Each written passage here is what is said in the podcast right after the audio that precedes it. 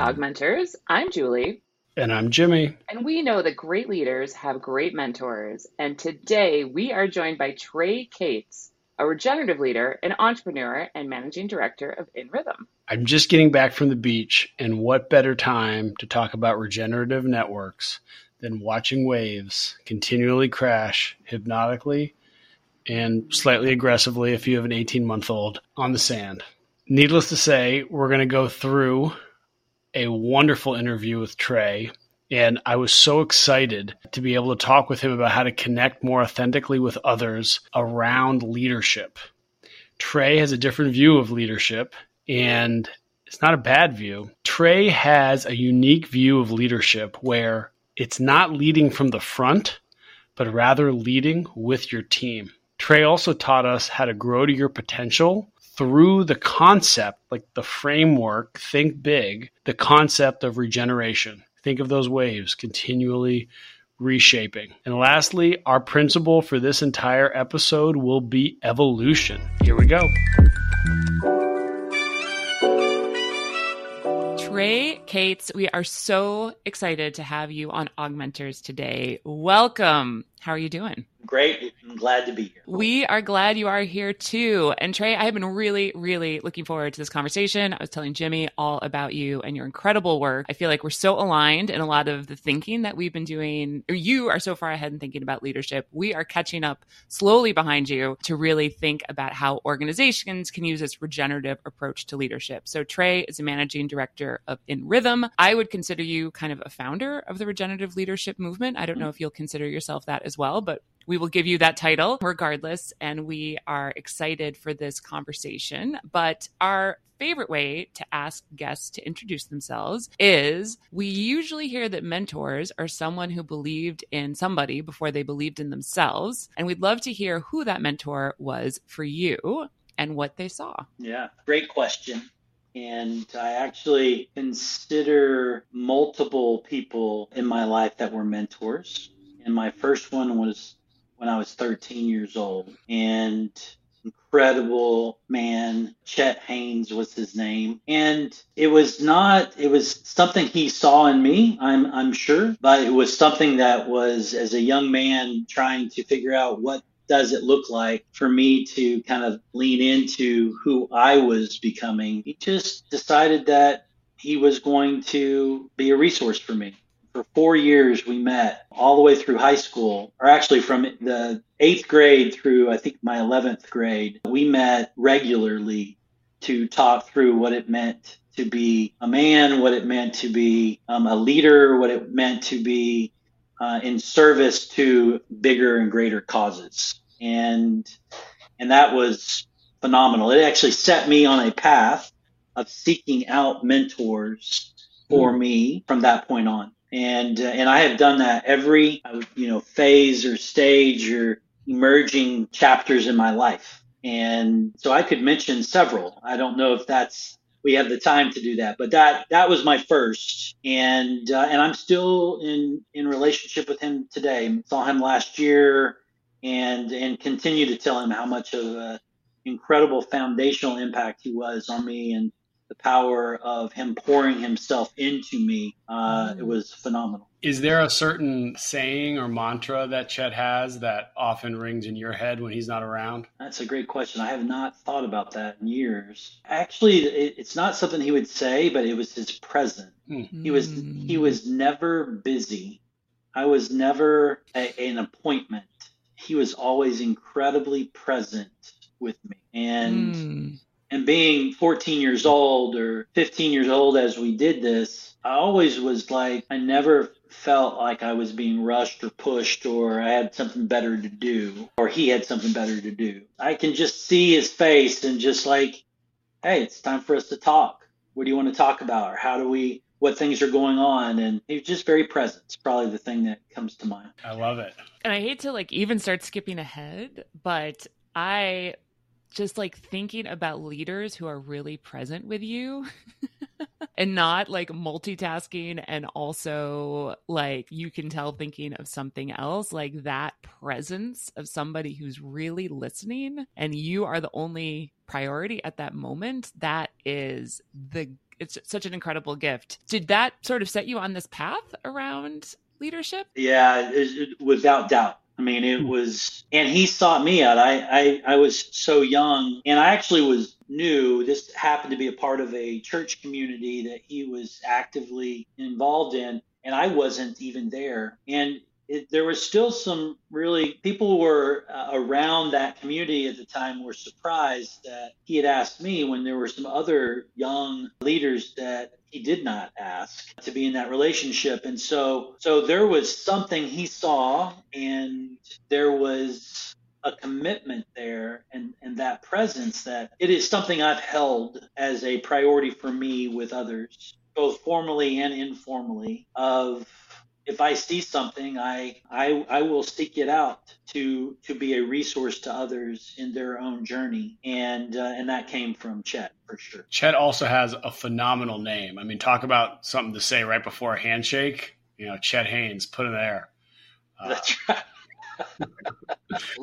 like that that that's phenomenal. Is there you you mentioned you have a, a, list of other mentors that you have sought out and turned them in from names into, you know, real meaning. Do you have a description in your mind of how somebody maybe after a time in your relationship said, "Hey Tre, when I met you, this is what I saw and you you weren't doing this yet you weren't seeing it yet. W- was there something like that that you can remember? Yeah I think a theme that's come across all of my mentors is I am about creating the future that I believe is possible. And even early there is there was a drive there was a longing there was a seeking that I think set the stage. And and it was pretty much a theme into other relationships. And hmm. second that really spent that kind of time with me i know that that was part of what was seen. I was really motivated to to shift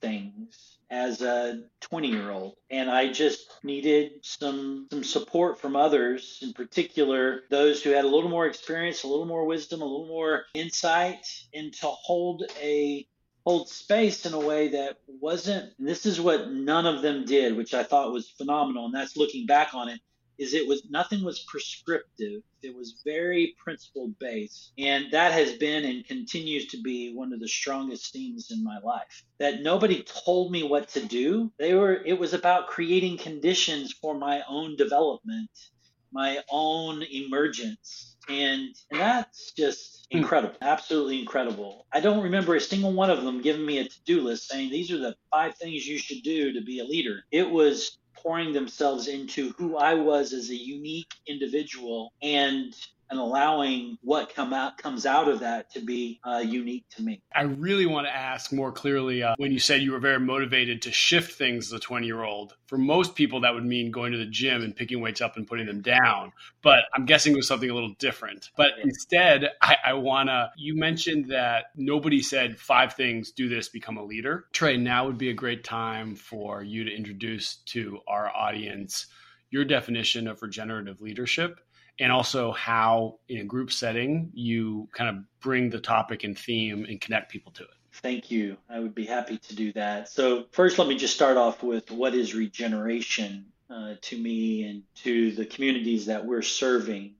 It really is about an approach which is deeply rooted in seeing everything around us through a lens of living systems or life. So, the best way to look at it is what does it look like to to own a business and bring life to it? What does it look like to start a project and bring life to it? Uh, what does it look like to enable or nurture life within the things that we're a part of? So, regeneration is really about bringing life to everything that we do. So, when we think about leadership, we reframe re- leadership very specifically to be about creating conditions for people to thrive. And and when we think about that, it's not we know for people to thrive in their workplace or in a cause that they're a part of or their family or whatever it is that they're passionate about, it's going to need to be unique to them. It doesn't and will not and should not look like it looks to me. And so for us, it's what do the conditions need to be for you to emerge into the 100% of who you are in the context of the work you do in the world. And so we talk about leaders as condition making leaders. You know, that's what we do. You know, what we ensure that the environments, we ensure that the roles, we ensure that the activities that we're all about are in designed in ways to allow both that organization or project to thrive and the individuals that are a part of it. And versus the traditional uh, leadership may have been, it's not always the case, again, very prescriptive. This is exactly what a leader looks like. And if you don't fit that bill, then you're not a leader, right? And then we we get into conversations are leaders born or are they made, right? I think it's that that the reality of those kinds of questions is not as relevant to us because we need to be present with people who are looking to become them their full selves. And mm-hmm. that is about creating those conditions. And leadership doesn't need to look the way that we've seen corporate leadership look. People can lead in all kinds of different ways. And the combination of regeneration and leadership together is individuals that are creating conditions for people to thrive and that those conditions are deeply rooted in health and then we allow the emergence or the outcomes to just be natural outflows of that genius of that leadership of that work and and that's what i get most excited about because i see potential in individuals and mm-hmm. organizations and most of that potential is sitting on the sidelines. It's not engaged. And that's because we've created the not the right conditions for that to emerge. And does it feel like those conditions really come from the leader? Like, do you really see the leader as the catalyst? And then when you talk about health, I feel like that's something that we, at least as a leader, I feel like doesn't always get talked about, but is getting talked about more is how does the leader take care of themselves to be able mm-hmm. to take care of everybody else. So, are there any sort of specific ways that you kind of help create those conditions within the leader so that they're able to lead from a position of strength? Of yeah. sorry, maybe not strength, but of of health. Sure. Uh, I, I would think there are a couple of things that I could kind of point out in that process. I, I I'll start with the health and then work backwards from there.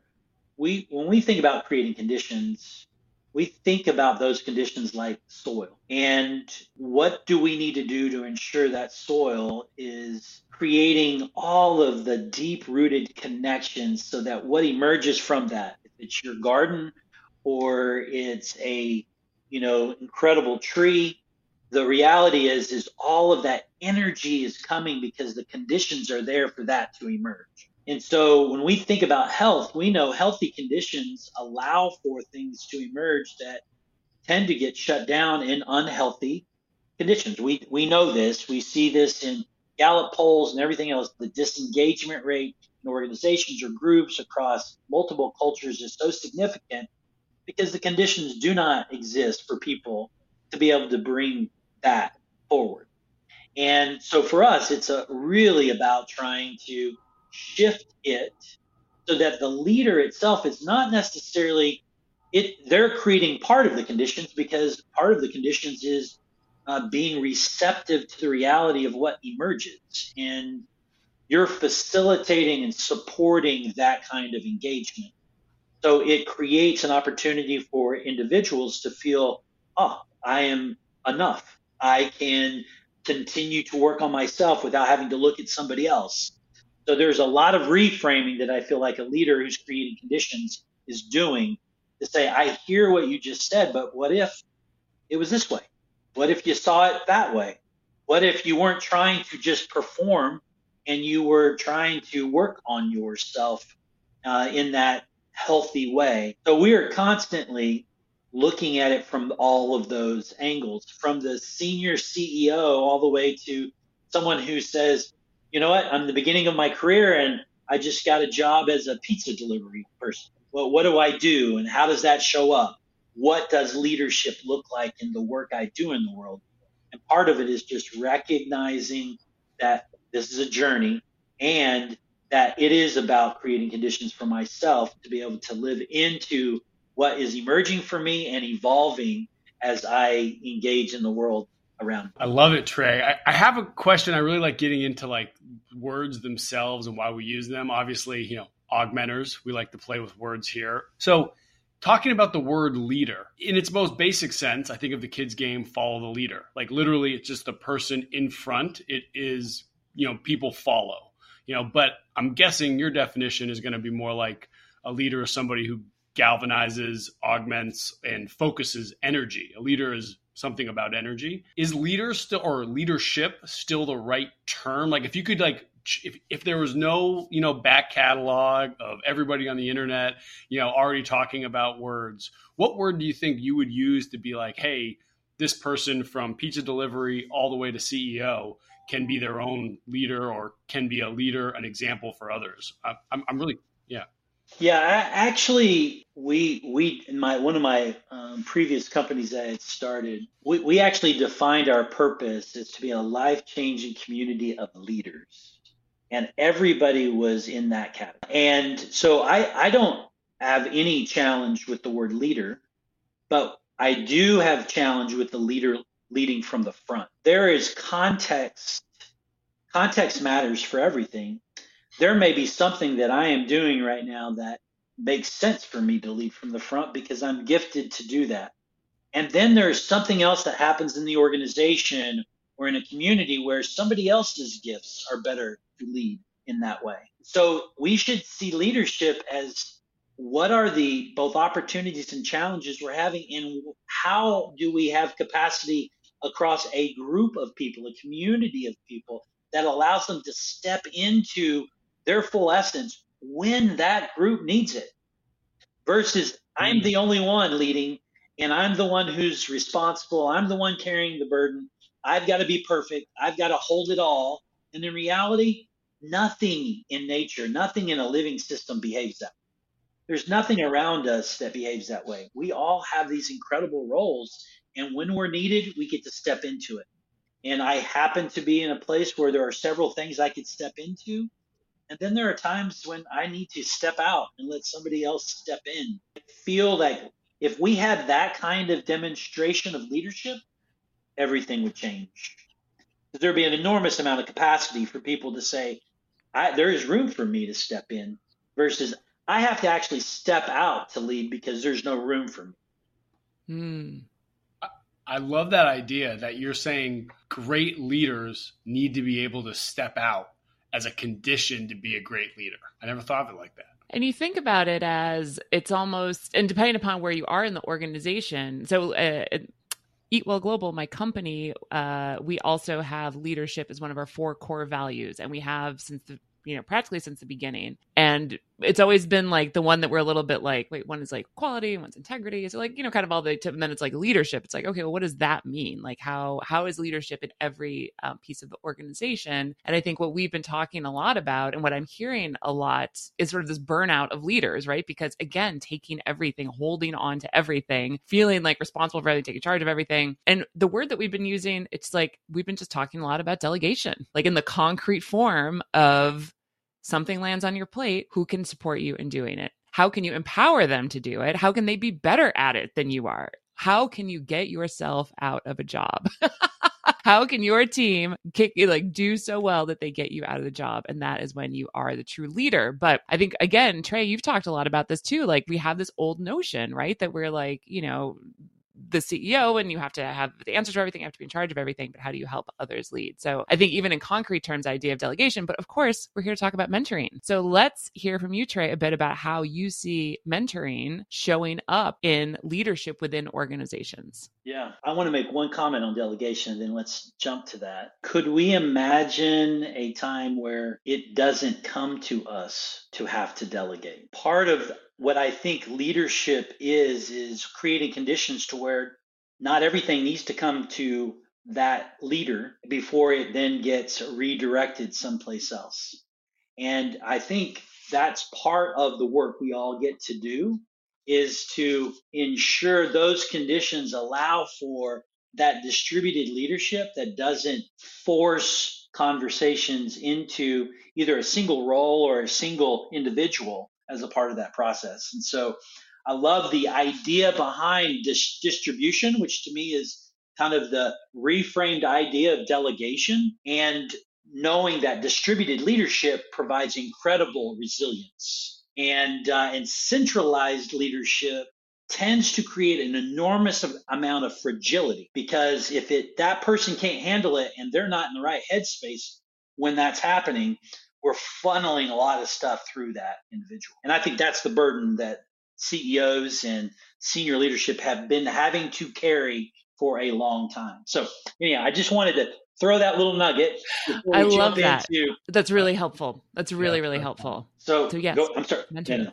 mentoring. For me and i and I, this just goes back to my past informally and i say i say informal because it's really a personal thing for me versus like a part of the organization is to seek out individuals that I am choosing to be in relationship with that I don't have a formal role. It is a real important and actually there's a couple of people in our community that have come through different ways and and have just emerged in a real natural way. A couple of uh, individuals that I'm spending a monthly time with that I've been doing for a while, and there is no formality to it. I'm, they're not paying me. They're they're not in a role.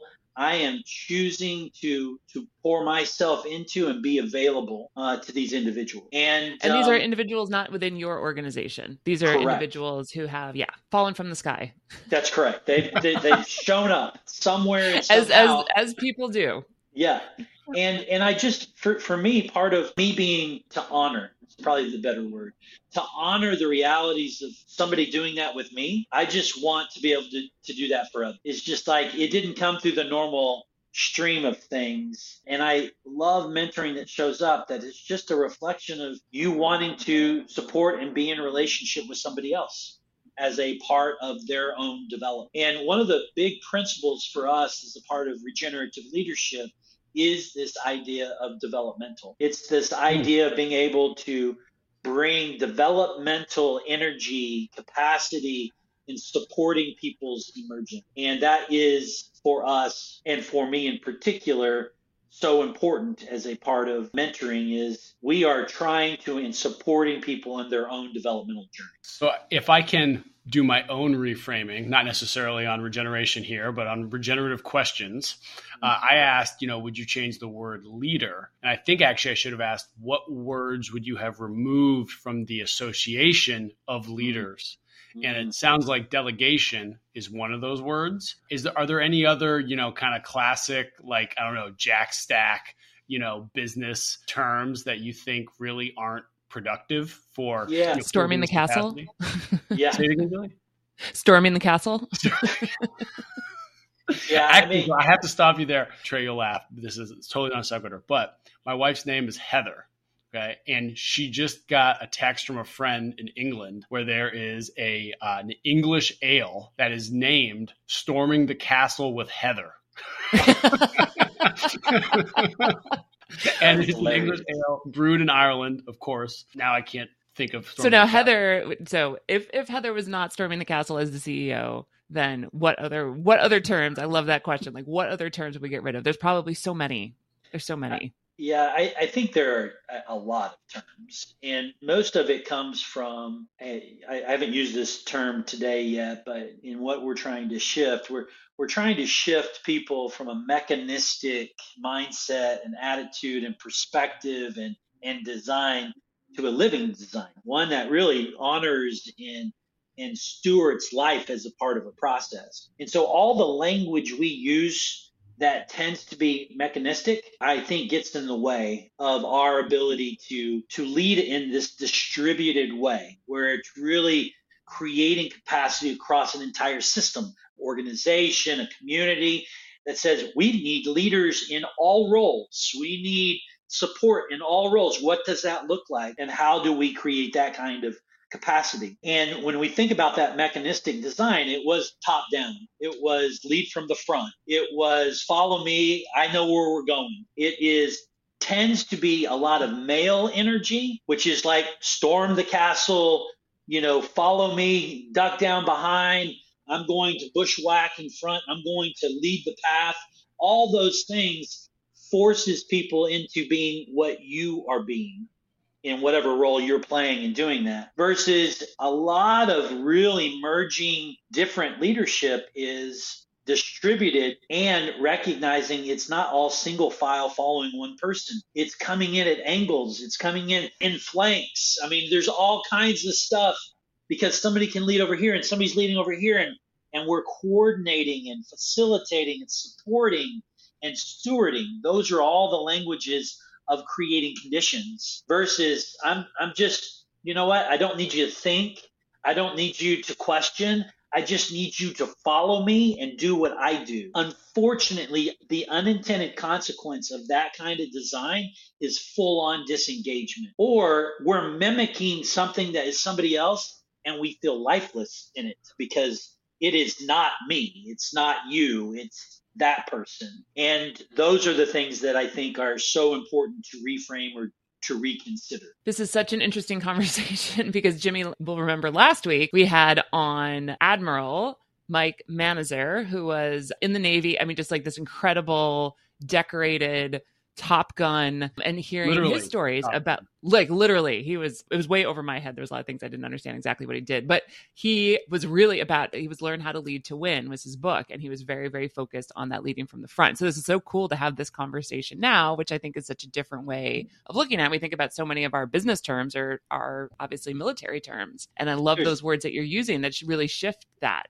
Yeah, there's another great book General Stanley McChrystal, Team of Team. You should hmm. read that. It will give you an incredible, uh, a alternative view from a military perspective on what's changing in military strategy on how you have to maneuver in complex situations. And the lead from the front, the hey, follow me stuff, there are contexts where that can work. There's no question about it. crisis you know, something yes. acute is happening, it's okay for a leader to say, I got to step in and do something like that, right? Uh, you're on the, you know, hospital bed and you're having a cardiac arrest. We're not going to be talking about the conditions right now. We know what the conditions are.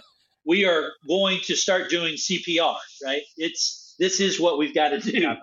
Yeah. But, but the majority of things are not acute and and we need to be able to create conditions along our normal rhythms. And in rhythms, namesake was what does it look like to to be in rhythm with those conditions, those those life conditions, mm. so that we can have a healthy, engaged, thriving experience. And know that in contexts where I have to make an executive, quote unquote, executive decision, those should be anomalies. They should exist, but exist in very interesting and unique situations versus everything is like that. You're uh, something I say all the time. People, when people have told me twice in one week, "Oh, an emergency came up, I couldn't be on time," and I say, "Well, by definition, emergencies are quite rare, so they can't come up more than maybe twice in one week, once in your life. Got it, right?" Yeah. And what I just heard you say was the follow me as a leader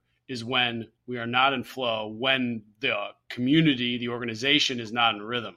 So if you need to always be a follow me leader, you are leading an organization that is continually in some like low level of crisis or like acute pain, acute trauma. And if your organization is always like that, that is obviously not a healthy organization, just like a body where if you're all, yeah. So I don't know. No, that, that's spot on. That's a beautiful metaphor to use that, but it is absolutely spot on. And I encourage us to use more of those living metaphors from the body to the planet as ways to be able to inform different language we would use to be able to do that. But it really is, if we want to narrow it a little bit more down, the acuteness is getting in our way. And I mean, you can think about Western versus Eastern medicine in some of the things. We are hmm. really good at trauma and when there is trauma, somebody breaks a leg, we know exactly what we need to do. But if somebody's got diabetes or somebody's got some other issues, we haven't been really good at solving some of those more systemic issues. And I think it's a design issue. Mm. I don't think we're creating the right conditions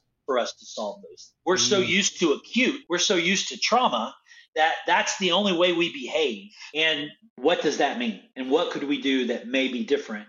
And I think we mentoring and leading in ways that demonstrate a different posture and a different approach, I think shifts shifts everything in in one's experience and and their ability to develop. Which is your very initial point about Chet in that what he gave you was presence and not being busy. Every doctor unless you're spending a hundred grand to visit, I presume, is going to be busy and rolling through, and you feel like you are in a low level crisis and develop a small headache just by going to the office with how fast things go. And yeah, you just laid it out. Of course, that healthcare system would not uh, succeed. That's right. And, and, I keep thinking about energy that you brought up, I think at the beginning when you were talking about Chet. Also, he saw this energy in you, and this energy is what is you is you kind of, you know, driving driving basically towards creating things. And that I know I'm very sensitive to energy or picking up on people's energies. And I think as we're talking about what being in rhythm feels like you know you can't like see it. It's not like you know you don't get like little checkpoints and then you get 87% of being in in rhythm but you know when it feels off and you know when it feels right. So i'm curious and i can see how that shows up in mentoring conversations right? When you're really like in a rhythm or you're really your energy is connected with somebody that you're talking to and you're really hearing each other. Are there specific ways Tre that you have to kind of help shift that energy if it feels off or help people kind of like if they're coming at you from you know their head they're coming at you like very analytically and you're trying to kind of get them to to not be up here but to be more in their heart are there specific yeah ways that you help people kind of get into that yeah flow? actually the, the the term we use often is we need to create living structures as a way to help create the conditions so that designing of those structures and it could be you know the times that we meet with somebody it could be what we're saying and how we're saying it in those meetings. One of the most important things that we are really encouraging people is just to be receptive and aware of what is happening around them. So if i'm feeling something and you're not feeling it the question is why Mm. So we really kind of step back and say, hey, what is going on? What, why am I sensing this? Is it just me? Maybe I'm having a day and projecting on someone. And that's me being vulnerable as someone who is providing some kind of resource to somebody else as a mentor or not, and vice versa. Somebody else Rec is really having a rough day right? And I could even even I'll, I'll just bring this up. When we came in and you said, "How am I doing?" I said, I've had a rough couple of months here. And that ability to have those conversations, to be able to follow the energy associated with that, and people can be honest and receptive and, and engaged. I could even tell you're like, I want to dig in that with you, but we've got this uh, this podcast that we need to do, right? So so and and that's the thing. So what what and how do we manage the dynamics of what is happening in the moment to be present, to hold space, because that, those are the teachable moments. Because we, there, there are a whole bunch of books sitting on shelves forever about how to do certain specific things. The reality is, is we've just never really slowed down because we've been, you know, parts mm-hmm. in a cog in a larger system that's all about driving productivity. And all our principles are about maximize this and minimize this versus what if we're just about creating healthy conditions and letting the outcomes take care of themselves. Wow. I, I was going to say that if somebody wants to visualize energy, our listeners should go on YouTube and just look at Julie's bright red glasses because that's good energy. And that is a way to know uh, you're coming to a place where somebody wants to make sure that everybody's feeling the same thing. That is such a powerful way to talk about empathy, which is so critical in mentoring relationships without actually saying put yourself in somebody else's shoes. Because I think that you know that's really hard especially in as like the focus on being inclusive is so important. It is almost impossible for most people to get into somebody else's shoes but the idea of just it's it's even kind of simpler than that. Just like are you feeling the same thing as the person in the room? And if not why? And just ask. You know if you're really in a relationship and you care about the person across the room for you they should reply the same way and care similarly and just be like why are you feeling that way? There's something about just being human like that right so the humans humaning. life be life. Tre, what kind of like I think this whole concept of regenerative everything, I know we always have least started, most people are familiar talking about regenerative agriculture, certainly in the fields that all three of us work in. And now um, we had John Fullerton on talking about regenerative economics. And then I think this concept of regenerative leadership, especially for people listening to our podcast, is a big one. What kind of resources would you recommend for people to just get started to really better understand this concept? Sure. We have a just because I have lots, but I I would say on our website, nrhythm.com, there's a whole resource section fully laying out all kinds of books and podcasts and publications about what regeneration looks like. And and I'll I'll broaden it a little bit for us. For us, it's about a regenerative society, which is why you brought up agriculture and economics and all those other things, and that we need leadership to be symbiotic with that. Uh, versus leadership's about top down. We're going to drive it. We're going to push it. We're going to pull it, and it's it's actually in conflict with the realities of the rhythms we're trying to create in that approach. So when we think about regeneration, it's about I would encourage. You know, there are some great books on biomimicry. There are great books on looking at living systems as a model versus machines as a model most of all our leadership, organizational, and societal design looks like cogs and wheels. It is all about productivity and efficiency. And those are the two measures. If we, we're not productive, then something's wrong with, you know, the machine. So let's replace it. If we're not productive, you know, uh, we're not going as fast as we want to go. So we're going to change the efficiency of what that is. For me, leadership and regeneration is about creating conditions for shifts that will be more sustainable, will be longer term and more viable when you think about multiple generations versus our next quarterly earnings. Uh, those are the things that I think we are really encouraging. And there are several, both spiritual, indigenous, uh, organizational approaches that really align with this idea that we're living and the problems that we're addressing are complex, which means we need a different kind of leadership to be able to support us through all that. So, if there's one kind of cheeky person in our audience right now listening and they grab one of your quotes, that's what I'm about to tell you. Because, like, sometimes when people talk about leadership and regenerative network systems, just regeneration, it's kind of like, all right, you chop off, you know, part of a reptile, it grows back. You know, like, what does that mean? You have the quote on your website by Janine Benyus.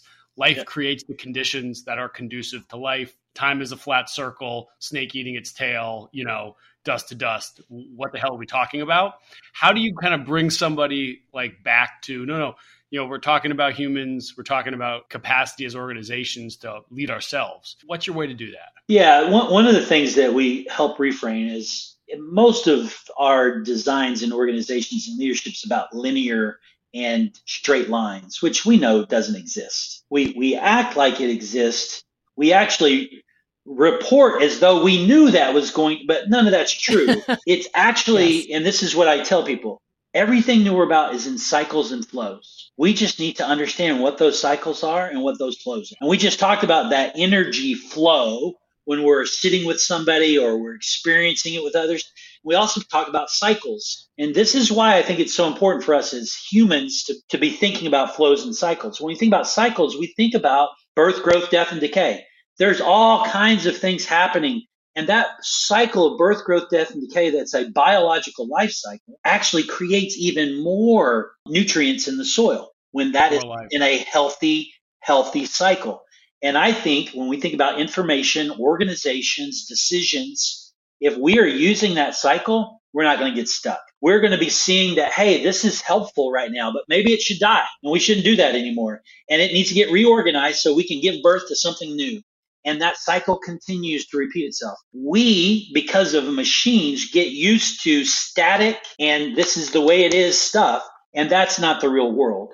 And then we force agendas, we force things to stay the same when they need to be cycling. So leadership, organizations, all the stuff we're doing is really recognizing the cycles and flows and really trying to be present with them and want the productivity, but not at the expense of the health of the system or the health of the individual. We're no less desirous of productivity, but I think we can do it with health, not at the expense of health. I love how you basically just had every MBA marketing professor go, you just threw out the product life cycle stages. No.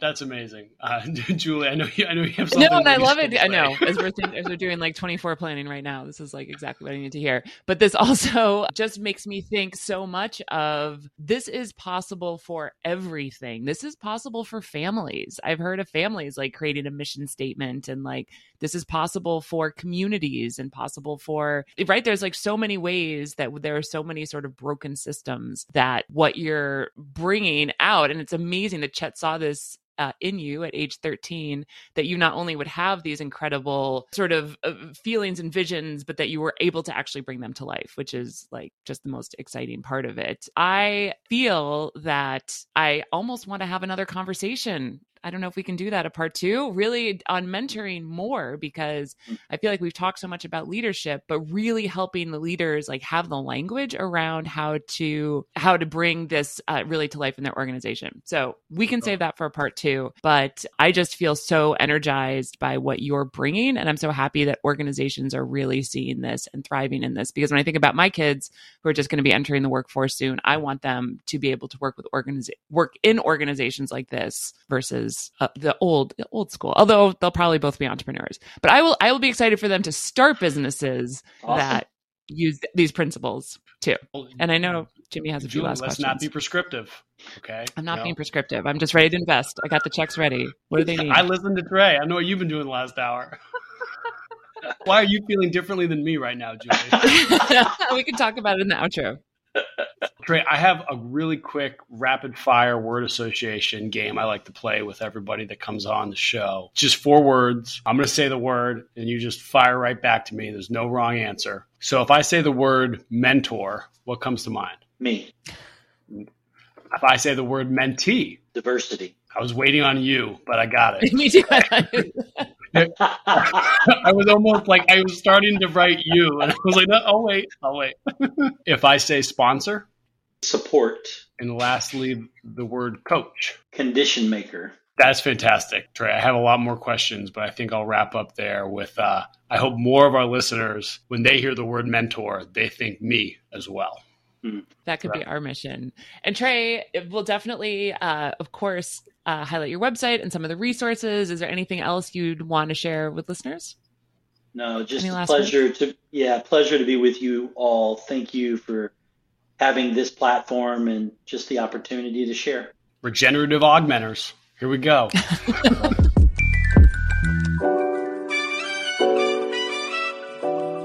Julie, is your brain on fire right now? Totally, 100%. It has been every time I've ever talked to Tre. And I am so excited that leaders like Tre, like John Fullerton, who we had on before, who is like mm-hmm. are really out there talking about this concept of regeneration in everything. Of course, you and I both working in the food industry, we know regenerative agriculture obviously is so hugely part of what we talk about when it comes to doing sustainable food systems. But the idea of regeneration in everything from regenerative leadership to regenerative architecture, regenerative grocery stores.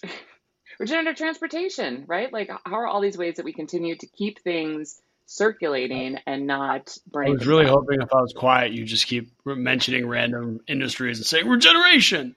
It'll happen. And I'm like, it will I, happen. I.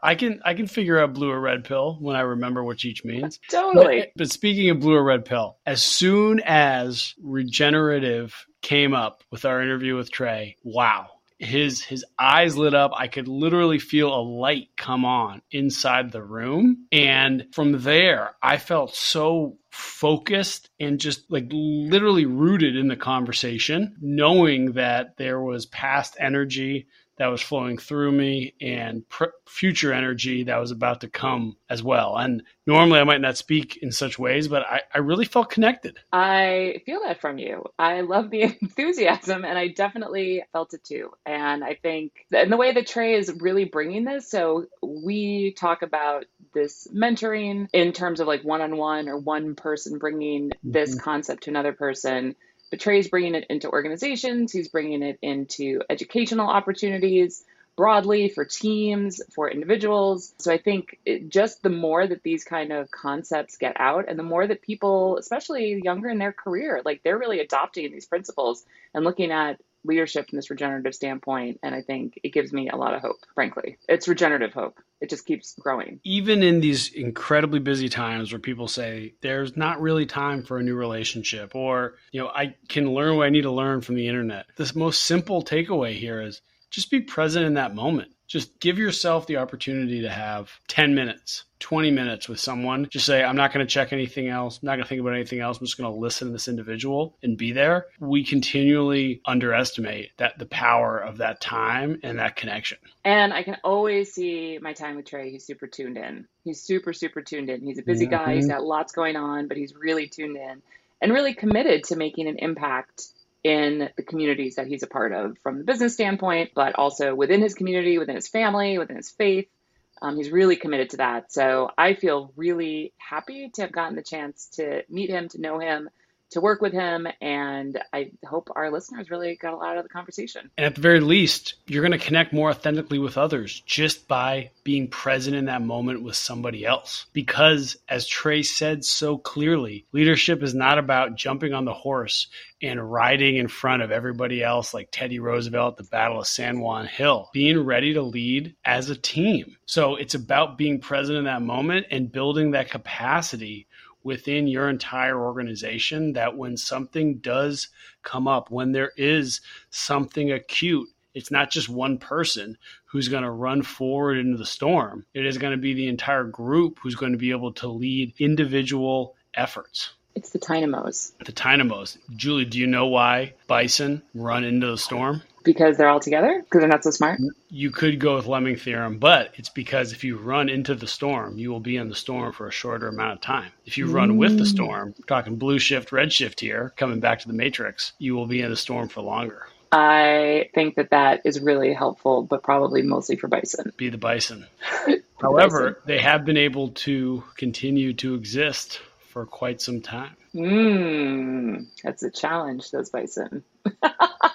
so, well, I so think they're a very regenerative about, crew. Yeah, I mean, they have played a huge part in American history. And when thinking about growing your potential, think about how different layers of yourself will always be present. And therefore, the power of regeneration allows you to fit the next mold, fit the next need in your life, fit the next goal in your life by knowing that you can continually be a new self when something new is expected of you. It's powerful, super powerful. Trust. It's trusting you have what you need. And that when you run into the storm, you tr- you're trusting your team to get through to the other side. Scary, not easy, but yeah, especially if you have that sort of regenerative leadership perspective where you're all in it together. Because if you think about it, jumping in the front and saying, hey, follow me is almost a cop out. Because mm-hmm. either if it succeeds, you're able to take all the credit because you're the one everybody saw. You were the one being reckless. You were the one taking risks, whatever you want to call it. But that doesn't really give credit to your team. And if you fail, well, it's not going to matter to you because you're not going to be thinking much if you didn't make it up the hill as the leader. Yeah. So it, it's it's almost a selfish act in that way, as opposed to what's going to be likely the best way to galvanize your entire organization for success, and that's about putting power into everybody's hands. That's your manifesto right there, Jimmy. And that's why, Julie, I don't think, and I'm happy I pushed back, which is rare, that this this episode isn't about resilience this episode is about evolution. Do you know why, Julie, that this entire episode should be about evolution? I don't. Tell me. Because Dumbledore had a pet. I think it's our first Harry Potter reference on the on the show. And Dumbledore's pet was a phoenix. Mm. Do you remember that phoenix's name? No, I didn't see it. Fawkes. And no, it's that's not something that runs through a park at night. And no, that's not an F word I can't say on television. It is for Guy Fawkes, a revolutionary. Oh, so yes, right. Phoenixes, by definition, are regenerative, oh. and revolutions will always cleanse the system. Wow. That is a lot for the end of this amazing Augmenters episode, but I feel like that is a mic drop. So I have to say, Jimmy, this was a pleasure to think through these really big ideas, Tre, and with you and be able to lead all together and get through the storm. I really appreciate Tre being able to share in such a, a steady way for advocating for teams and not individuals. It's a big Yes. deal. Totally. Totally. That's what we're here for. Augmenters out. Augmenters out.